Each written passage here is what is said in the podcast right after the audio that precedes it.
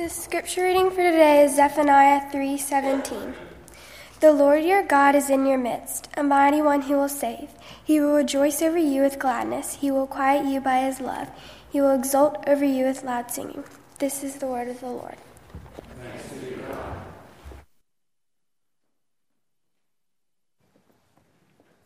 Zephaniah 3:17. That's my favorite verse. Uh, and in terms of New Year's resolutions, if you don't have one, you need, to, you need to get a favorite verse. That's something you can do in 2017. I remember it's been many years ago since I stumbled across Zephaniah 3:17, but to me, it, it takes the gospel and the ridiculous nature of the gospel and brings in two sides. The Lord your God is mighty, He's with you. That word mighty is a word for, uh, for warrior that we'll take a look at in a few minutes.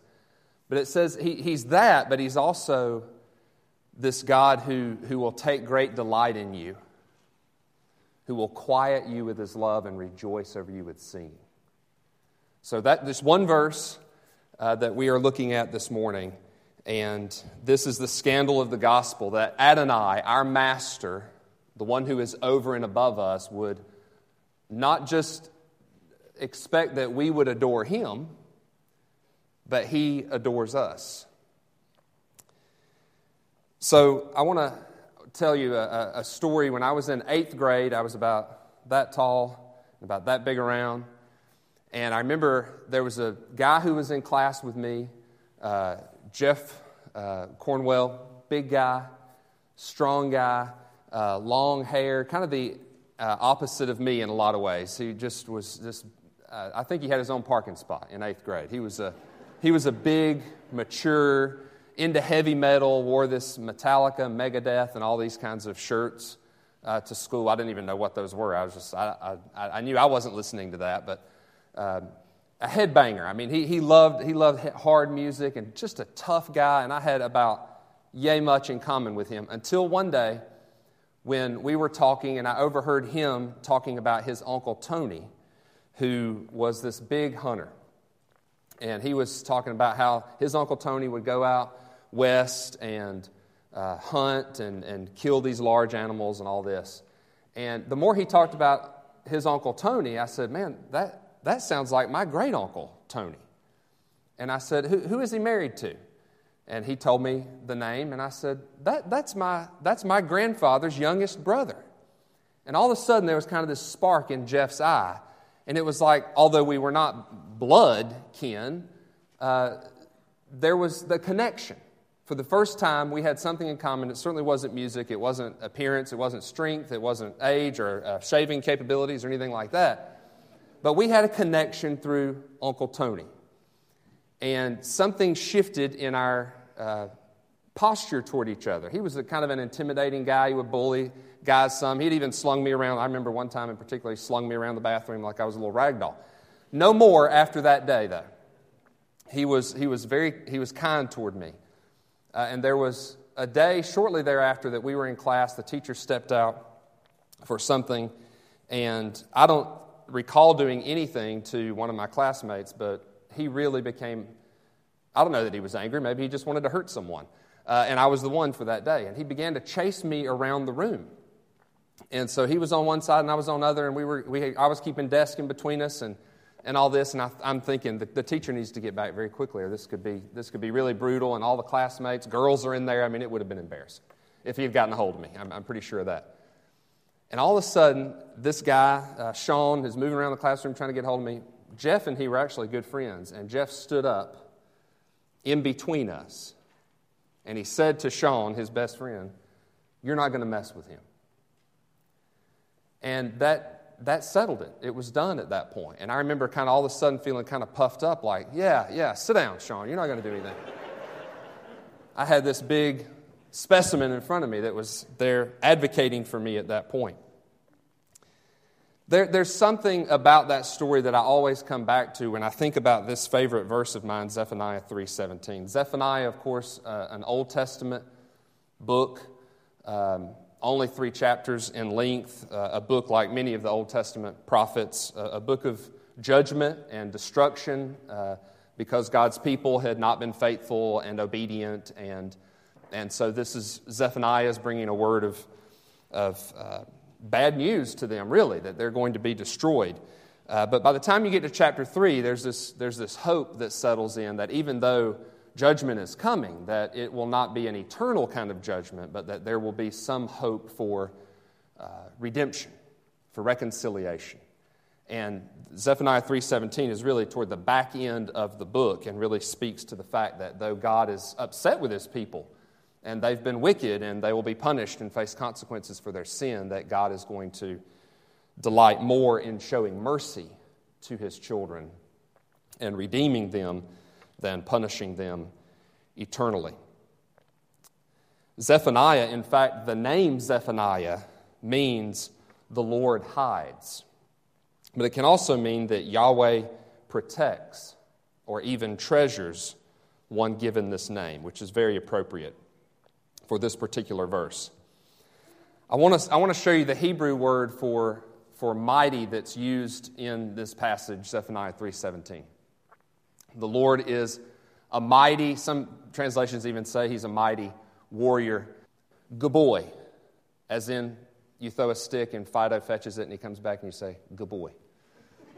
That's how you can remember. That's how you can remember that Hebrew. But it's not just strong, and there's a difference between strength just in and of itself.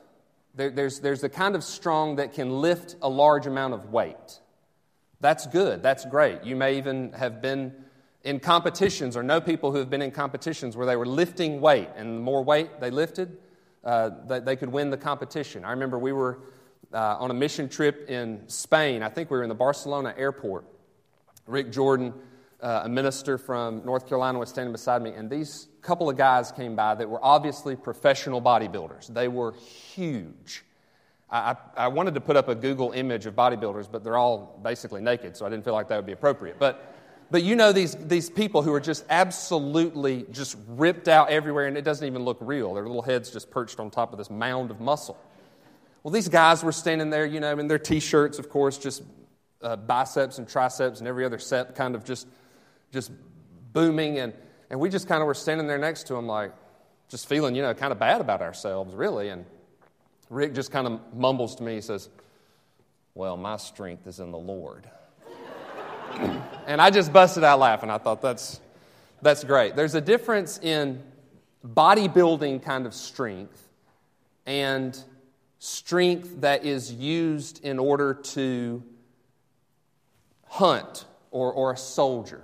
If you're going into battle, you don't necessarily care if the guy alongside you, fighting you, helping protect you, can bench 400 pounds. That, that is probably not going to be relevant. What you do care about is if that person is special ops or a Green Beret or something like that, then you know they're mighty not just in the bench press, they're a mighty warrior.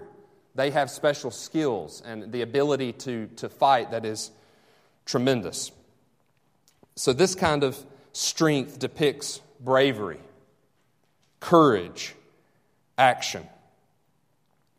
There are a couple of other scriptures. In fact, there, we, we, could spend a long, long time, and we won't, but we could spend a long time talking about all the different places in Scripture, and you're familiar with many of them, I'm sure, where it talks about the Lord's strength. That, that is not a a rare or unique occurrence in the Word of God. The Lord is strong. The Lord is mighty. The Lord is powerful. Almighty God. I mean, we could go on and on. There's so many references.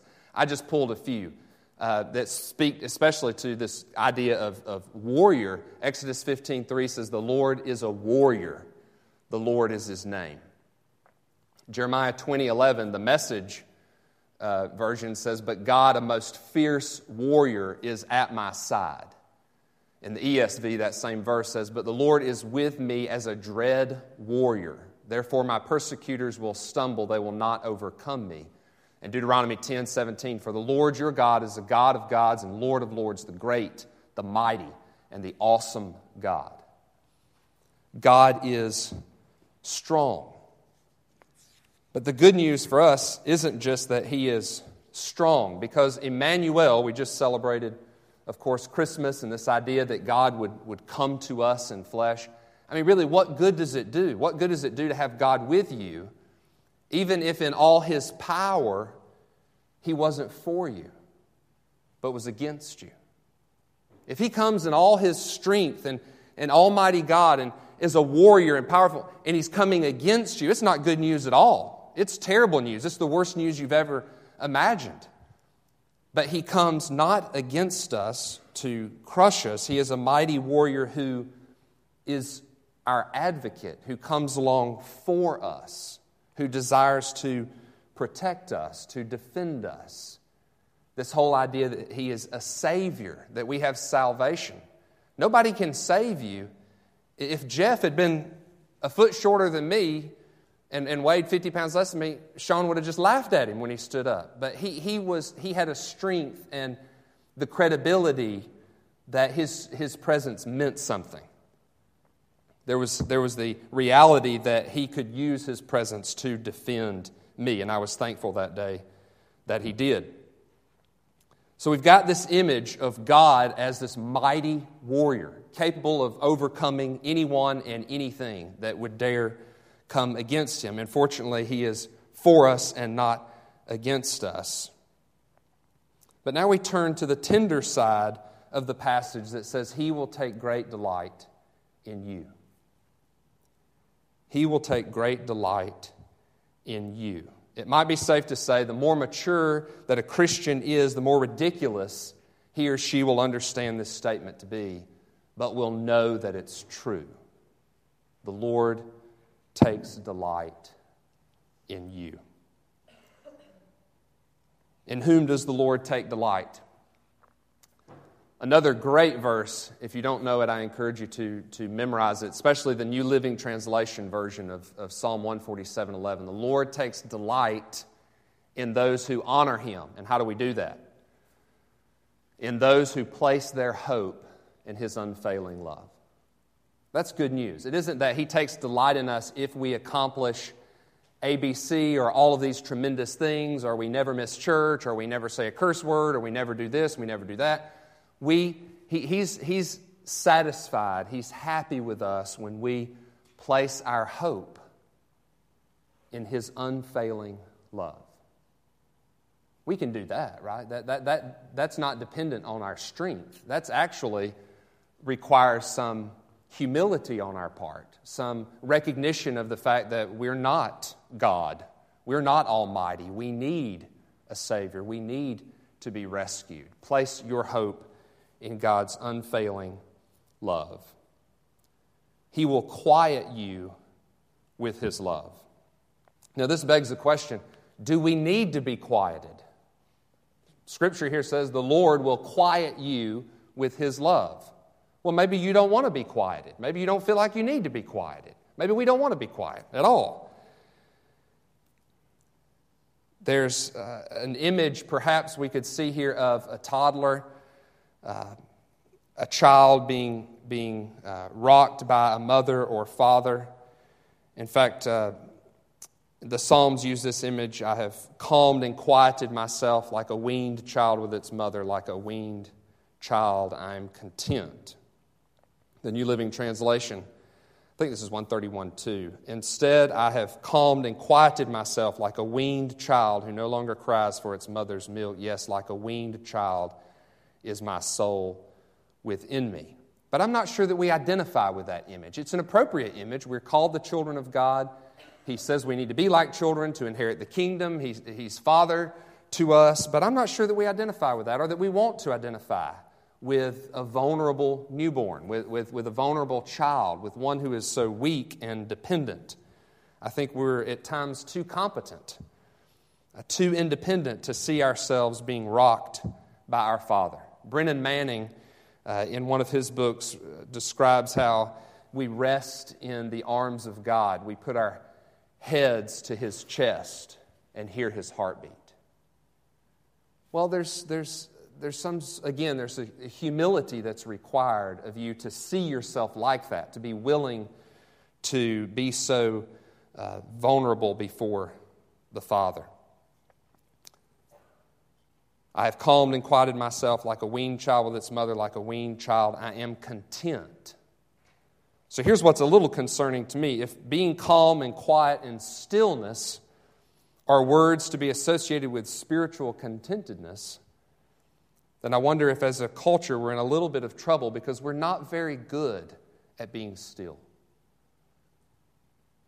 Even probably Thursday night, Friday, when the roads are becoming uh, dangerous, Friday afternoon, whenever it was that the roads became dangerous, um, we, we said prayers at our house for emergency crews and those kinds of folks who, who had to be out, who needed to be out. We probably should have prayed just for the morons who were out just because they wanted to be out. There's just something about us, we don't want to be hemmed in. I mean, we don't want to be still. We don't want to be calm. We don't want to be quiet. We want to be productive and active and accomplishing things. That's just in our, in our nature, I think. And yet, God says that He'll quiet us with His love. God comes to calm us, to give rest to our souls, to renew our spirits and he comes not with brutal force or intimidation or threats. I want to share a verse with you from Exodus, I think is the next one. Yeah, the Lord will show you his salvation, fight for you, be still and silent. The context of that verse is when Moses and the Israelites are fleeing Egypt and they've come to the sea, and all of a sudden they realize they're hemmed in by an, a, an advancing army that will keep them from returning to the past that they knew. And out in front of them is this sea that prevents them from entering into the future that they hope for and have been promised. And God's word to Moses before he says, Put your staff in the waters and part it, he, basically says, Shh, relax. That's not what you want to hear when you're up against an ocean on one side and an advancing army on the other. You want machine guns. You don't want, shh, it's okay. It's going to be all right. I'm with you. I got this. That certainly demands a great level of trust in God. This God who is mighty, who is with us, who is for us, who quiets us and takes delight in us. The last phrase of Zephaniah 3:17 is he will rejoice over you with singing, and that's perhaps the most scandalous part of the entire verse.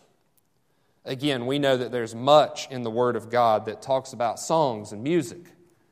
We, we, every worship service that we have, I think, we, we, that's a central element of it, is that we, we, we praise God. We sing songs, whether you're a choir member, uh, one of the instrumentalists, or you have a terrible voice, or whatever.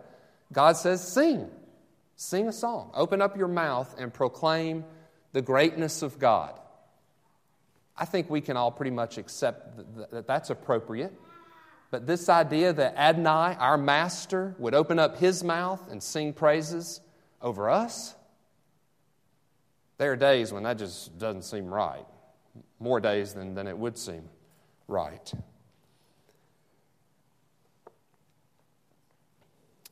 want to share a verse with you from another one of the Psalms, Psalm 138 7. Though I walk in the midst of trouble, you will revive me. You will stretch out your hand against the wrath of my enemies, and your right hand will save me. Several years ago, we had a miniature dachshund, and I was walking that, that, that little wiener dog around the neighborhood. And one of the other neighborhood uh, animals had, had gotten loose, and it was a very aggressive, I don't remember what kind of dog it was, but it was normally kept fenced in, if not chained up, and, and it was loose that day. And it came out into the road directly at us and, and came after uh, Sam, our dog. And before I thought about what was the appropriate action or what I should do or whatever, I just remember all of a sudden, the next thing I know, I have Sam in one arm and I'm kicking back the dog with the other part of my body. And there's something about this passage from Psalm that, that communicates this kind of idea. And those are two separate words for hand. That I want to show you the, the, uh, the Hebrew for those words. The first, the first reference there, yod, like a, in, in the North, a football commentator would say, it's second down and two yards to go. It means power, a powerful hand. God has, we're made in the image of God. God has this powerful hand